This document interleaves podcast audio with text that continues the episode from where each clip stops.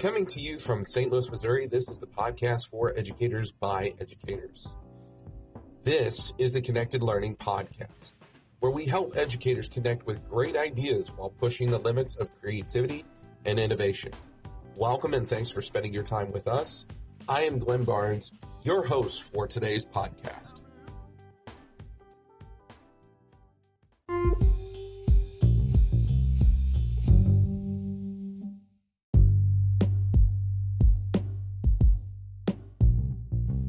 The Connected Learning podcast for the month of August are focused on the experiences of two young teachers. Tonight, we talk to Megan O'Brien and her experience of leading a journalism program within her first year of teaching. There was much to learn, some great opportunities for her students, but at the same time, she also was able to reflect on those experiences and bring about change as a result. We hope you enjoy the podcast and enjoy listening to Megan.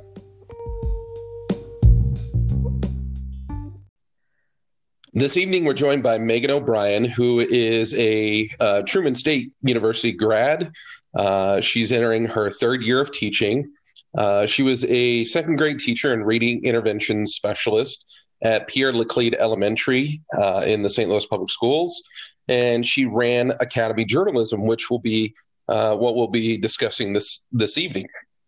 She currently is a fourth grade math teacher at Barrington Elementary in the Hazelwood School District here in St. Louis. And one of the things that Megan really is focused on is encouraging students to reach for your dreams. And, and, part of why we're having Megan on this evening is she was also a part of the um, Connected Learning uh, book release. And you were in the third volume with uh, her story, Extra Extra Journalism Helps Students Succeed. So, good evening and welcome, Megan. Thank you. It's good to be here. Yeah. So, how did you get into education? What what made you want to become a teacher? Yeah. So, there are a lot of reasons, honestly. Um, I grew up around a lot of teachers. My mom was a teacher. Um, my grandparents were teachers. So, several teachers in my life. I think I've just always loved working with people, being around people, talking to people. And I really like the idea that, you know, a good teacher can really positively influence so many students to do so many great things. And so that's just always something that I've been very passionate about. That's awesome. And since this is your your third year of teaching, what are some of the lessons that you've learned um, at these very early stages of teaching? So with with all of those great supports around you and having an understanding of what uh, the life of an educator is like how what have you learned in the process um, well, I would like to make it very clear that I am definitely still learning. Um, but one of one of the biggest things is just have some love for yourself as you're doing it. Um, I think I started off my first year of teaching with this feeling of like, I have to do it all. I have to be perfect, or these kids aren't going to learn anything. Um, and my mom was really great. She talked to me and she said, You know, every day that you show up and you do something with them, whatever it is, you know, you teach them something new, you listen to what they have to say, whatever, you are making their lives better um, and obviously, we want to throw some curriculum in there. You know, we want to get through our state standards and different things like that. But I think the biggest thing is just knowing that as long as you're going in and really trying the best that you can, you are making a difference. And so just giving yourself the grace period to say, you know, it's okay if this didn't go perfectly. It's okay if I take this afternoon to just watch TV and I don't spend it working on school, my kids are still going to learn and they are still going to be fine. Yeah, I think I think all of that is excellent advice. Um, I, I, saw a question: What would you tell a first year teacher? And uh, the advice that you would give to them that you wish you knew. And um, definitely self care is something that I wish I I had understood more of and then um, saying no to certain things, being able to make sure that you have time for yourself and for the important things in life. There, there, you're not going to get it all done, and I think that's that's solid advice that you you gave to that. So, um, any any other bits of advice you might uh, give to somebody who who's entering their first year that you wish you knew right off the bat? Yeah. Um, another thing, I guess, is just the relationships that you form are the most important thing. Um, certainly, we all know that you want to form relationships with students, but your coworkers can quite literally save your life while you're working, especially if you've had a tough day. Um, having a good relationship with your principal, having a good relationship with, you know, your building's support staff, whether that's the custodians or the secretaries or the cafeteria workers, um, just really portraying that positive. You know, I I want to be around you. I want to help you. I want to be in this school um, can go a long way to really making that experience a good one. Absolutely. I, I learned early on that the school secretary is probably one of the most important, if not the most important person. Oh, 100%. Yeah. Yeah. Um, so, this story that ended up in the third volume of the Connected Learning uh, book series. It, it, it is a story that goes back to you. I want to say your first year of teaching, uh-huh. right? And when you were at Pierre Laclede Elementary, uh, which is located in North City of, of St. Louis, you were asked to help facilitate or lead this uh, elementary journalism club. So, give us a little uh, inside uh, insight on what that was all about. Why was that created? So, um, in the you know year before a couple of years before i was hired at pierre laclede they went through a huge rebranding effort. Um, they really wanted to be a little bit more than just your standard neighborhood school.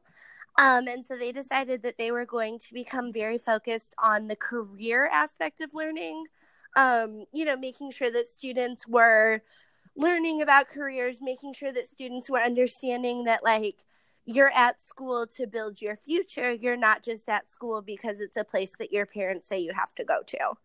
Mm-hmm. Um, and so when I started, she was working with Chris King, who is the editor of the St. Louis American newspaper.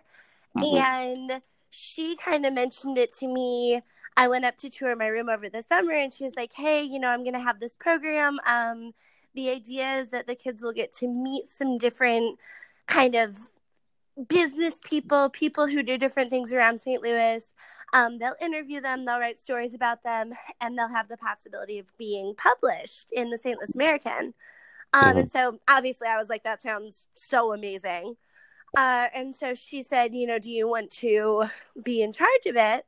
And I said, sure, because when you're a first year teacher, uh, you just feel like you want to say yes to everything, and everything is exciting and new and crazy and whatever. Um, and so the idea behind it was really just let's go into the community, let's find some people who, you know, are successful in whatever field they're in, and let's show our kids that, hey, you might not, you know, want to be a lawyer, a doctor, one of the traditional fields, but here are these amazing things that you can do other than that. Right. So the the student body at Pierre Laclede, uh, it's entirely uh, 100% free and reduced lunch. Um, it is uh, 100% uh, African American. Um, I would I would say, uh, and I, I could say this since I work in the district. I would say that there are not a lot of opportunities in the neighborhood uh, for students to see a lot of different uh, career opportunities, considering it's in a rather depressed section of town. And so, one of the things that I I saw as I was reading your story and, and knowing that context and um, seeing the relationship that Dr. White, uh, who is the principal, uh, formed between you and Chris King, is is to help foster and, like you said, expose students to to jobs and careers. But you also encountered some challenges along the way with this, didn't you? Oh, so many. Yes. So what what what were some of the challenges that you encountered? I uh, I, I, know part of it is um, the students didn't feel like they had a voice necessarily initially. Yeah, so that really, and of course, it's one of those things that you learn when you're becoming a teacher is give students a voice, ask them what they want to do, you know, this and that. And then you get into the actual practice of teaching and you realize that in a lot of ways that tends to become unrealistic um, because of the standards that you're having to meet, because of the time constraints, because of all of the rules and all the regulations. There is very little opportunity for student voice. Um, so basically, what we did with this program is we started like the second day of school, and they chose the students based on who they thought was a good enough writer that they would be able to keep up. I think stepping back, um, having a few weeks and really trying to build student interest, um, talking to students about, hey, this is what we're going to do. Is that something that you want to be a part of? As opposed to just saying, you know what, you're a good writer, you're going to be in this program. Um, I think what we did is in October, so about a month and a half in, we sat down with the kids and we were like, you know, this isn't working. I was actually having to drag kids to the meetings. So, not yeah. literally, of course, but like sure. just, I mean, it was very hard to get them to want to come. And it was such a cool program um, that it was really heartbreaking. And so we sat down, we gave them a survey, and we talked about, you know, what what do you want to change? What are the things that you like? What are the things that you want to keep? And what are the things that you feel like just aren't working? And then we had a discussion about it, and they were mentioning things like, you know, we're missing an hour and a half, almost two hours of our day on Thursday. And it's when our classmates are at lunch and recess and doing fun things. Mm-hmm. And I mean, no kid wants to miss that. And then we found out, you know, the presenters that we were bringing in, they were not thrilled about. Um, they mentioned that they would like to have snacks. I mean, I feel like even I'm 25 years old, and if somebody tells me that there's going to be free food somewhere, I'm probably going to go. Right. Um, and so just having that conversation with them and saying, you know, this club is for you guys. Like, we're here, we're doing this, we want to be here, but we're not the ones being impacted by this. Um, we made the time a little bit shorter so they weren't missing as much. Um, we definitely added snacks into the program. And then we tried to gather some student input about presenters. So mm-hmm. I remember there was one girl who was absolutely brilliant writer, but she didn't like writing. She wanted to be a dancer. And mm-hmm. so we were actually able, through the connections that the various adults had, we were actually able to get a choreographer to come in and talk to the kids. Um, and so that was something that related to her on like a this is what I want to do with my life level. That's that's that's very powerful, and I I think some of the things that you said in there really highlight um, one of the things that sometimes we tend to forget, but it's it's vitally important, um, and that's that's meeting the most basic needs. So talking about Maslow's hierarchy of needs, uh, and then worry about Bloom, you know, getting up to the higher higher levels of knowledge and knowledge attainment. So um, it's it's it's great advice. I mean, any way that you can lure students in, but then um, understanding their particular needs is so important. Absolutely. And I think just the interest level too. I mean, me sitting there in the classroom as their teacher, I thought that all of the presenters were absolutely fascinating.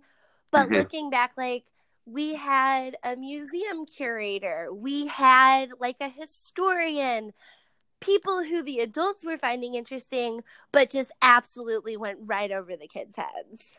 Yeah, it's it's important to know your audience. I would even say for the presenters, I, I almost wonder how well they knew the audience and how to connect with them. But again, that that speaks to the point of kind of what is so important about teachers is knowing the kids, knowing how to connect with them, and uh, the efficacy of the kids to speak up and say, "Hey, I'm just, I'm just not getting it. Right. Help, help." Yeah. So, what was what was the impact on the students over the long term? What what did you see as far as growth or other other things that came up? Yeah. So, from a teaching, purely educational perspective, um, their writing got so much better. I mean, at the beginning of the year, you know, we had them write their first story. And I think that the longest story we got was maybe like five sentences. I mean, they just, they're, it's not that they weren't good writers, it's that they mm-hmm. didn't have the strength and the stamina to really carry a story through. Yeah. Um, and I mean, by the end of the year, I was having to get like stacks of loose leaf notebook paper because they were just writing pages and pages about these presenters. Um, so that was cool. That's awesome. And then just I think from an impact of showing them that people can be not what they always expect. Um, mm-hmm. I think one of the most par- powerful things we actually had Tishaura Jones, who is the treasurer of the city of St. Louis, come yes. in and talk to the kids. And so she told them roughly how much money she's in charge of on an annual basis.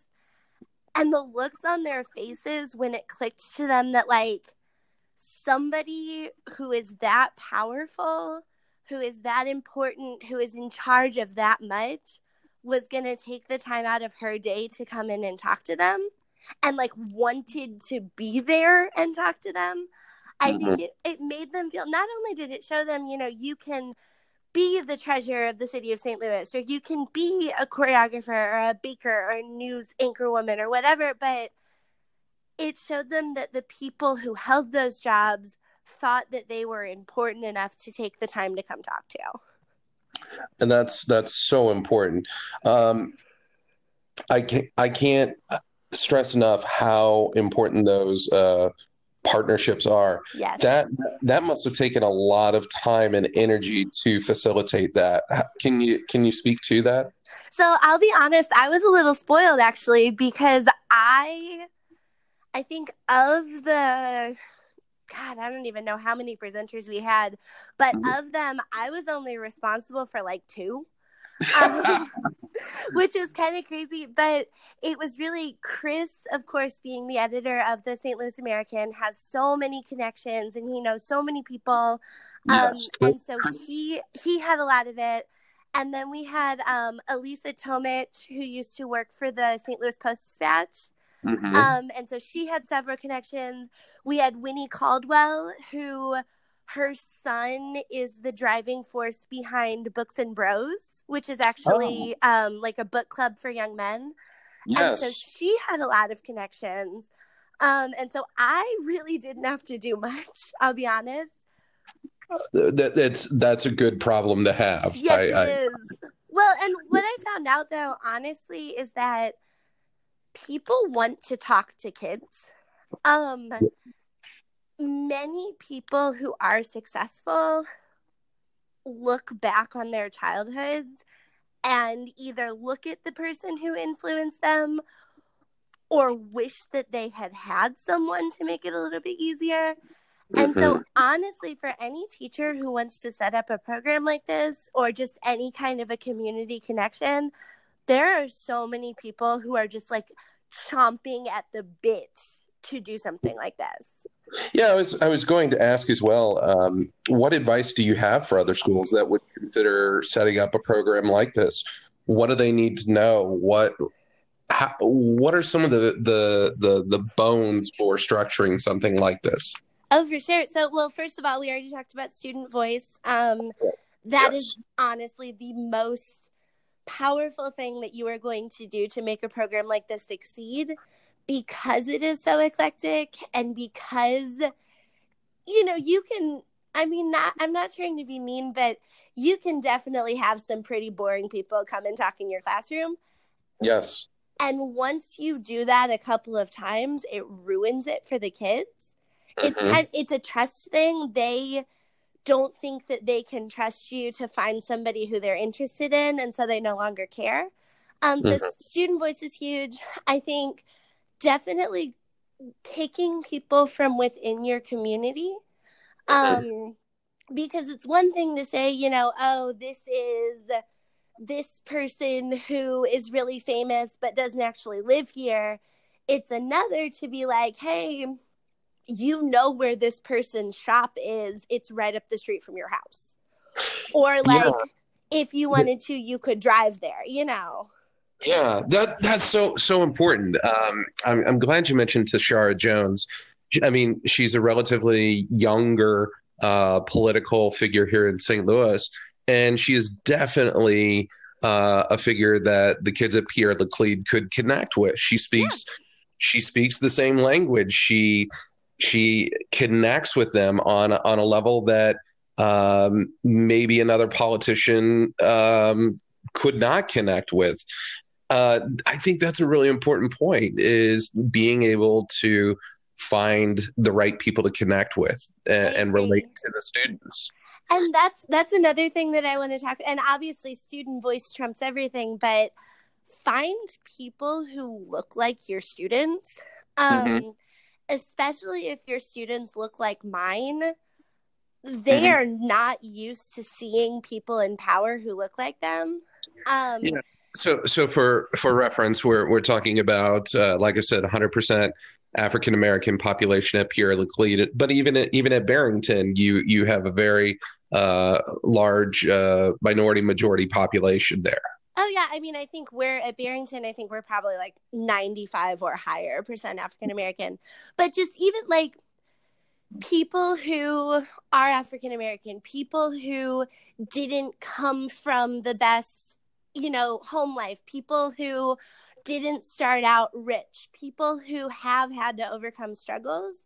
Um, mm-hmm. Um, that was something. So, what we would do is we would let the presenter talk for a little bit and then we would just open the floor to questions and the kids could mm-hmm. ask whatever they wanted mm-hmm. and um a lot of the things that they wanted to know were like what were you like when you were my age mm. you know mm. like when when you were in school when you were in this situation what was it like for you mm-hmm.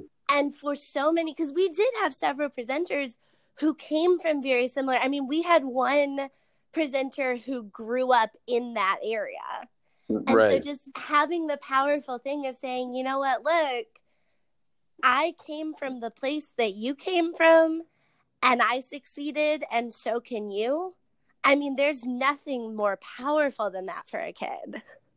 Absolutely, and the the positive images of individuals for uh, many of our students who live in and neighborhoods like that is is a, a great experience and something that uh, helps move them. Maintaining those relationships is is probably one of the tough things, but I'm sure some of your presenters may have followed up and stayed in contact with some of the kids that they built a connection with.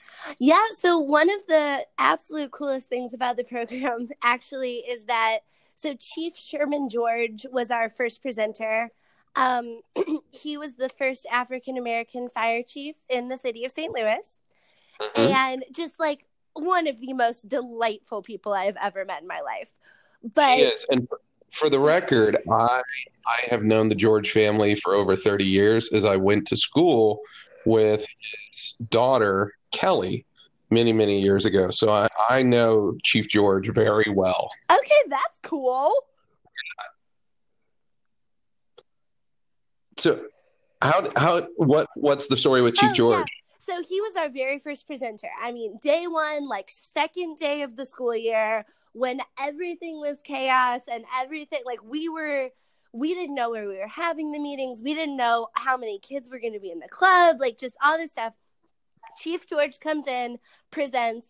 First of all, the kids are absolutely enamored by this man. I mean, just asking uh-huh. so many questions, he's so cool. You know, he is he relates to them on a level that I think so many people could learn from.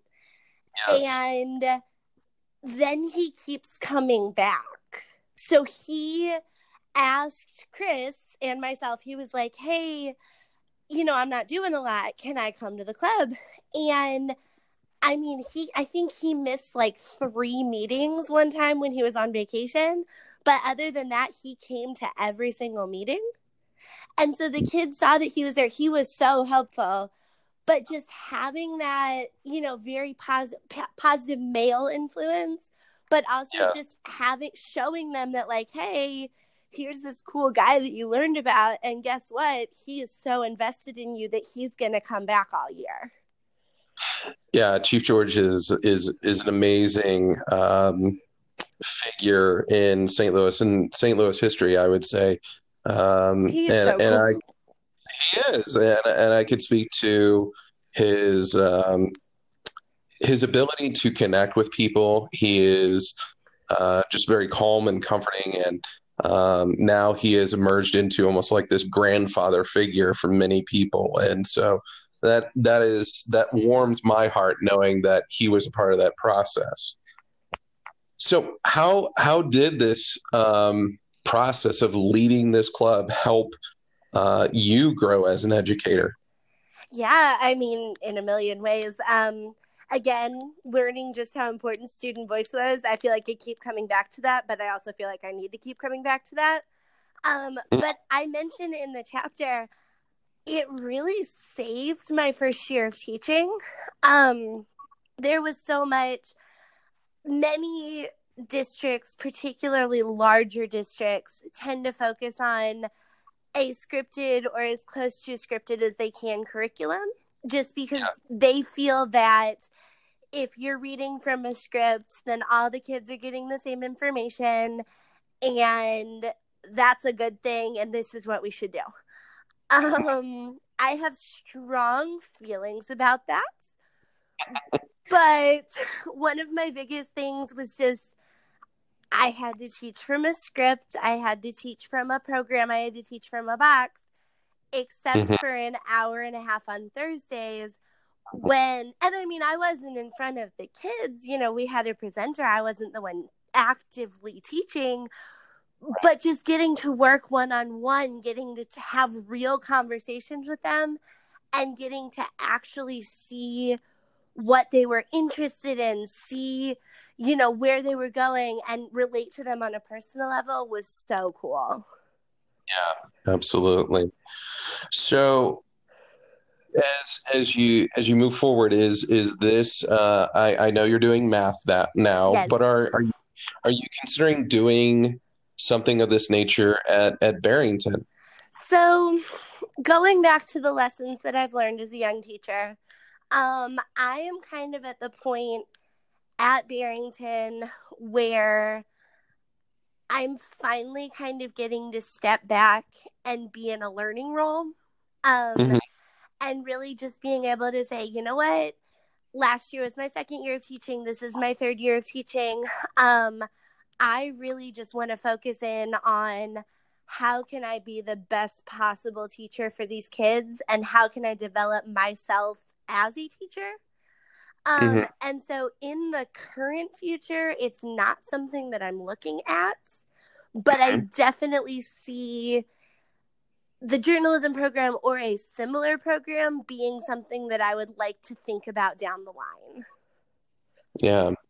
I I I can really appreciate your self-awareness and um it's as as you move through teaching making sure that you still maintain that that fire and that passion is so important um, which is part of the reason why i wanted to have you on here. And then there's a, a another uh, relatively young teacher that i wanted to have on as well to talk about kind of that that growth and um, being able to do these awesome things but in the process uh, sometimes we burn our teachers out so fast, so quick um, by doing things like this, even though they may be really, really awesome.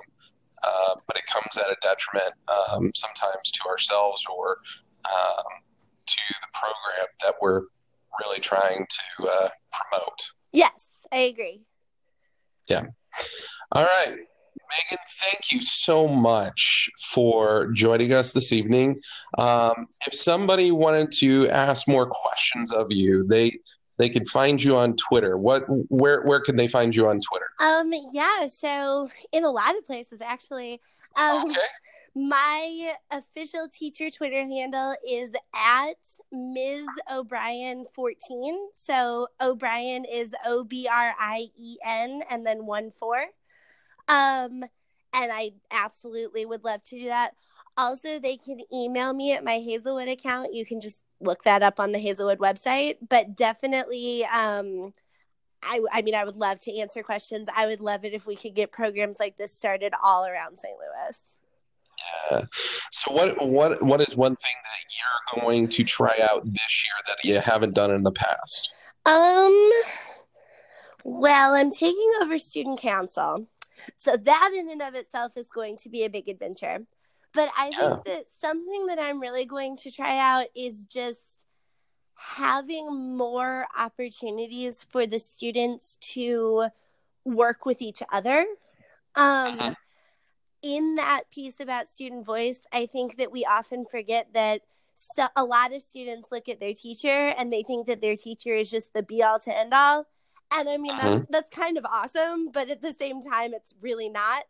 And so I think that what we need for these students to realize is that they can learn as much from each other as they can from me. Um, and so just having a lot more chances for collaborative learning is so important.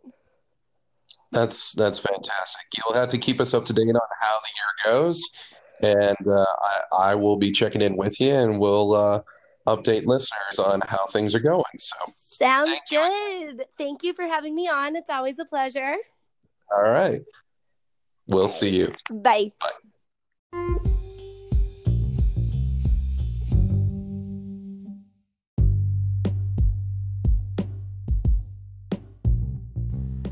Thanks for joining us for this podcast. Be sure to check out the Connected Learning website for upcoming events and opportunities to learn and connect with us. See you next time.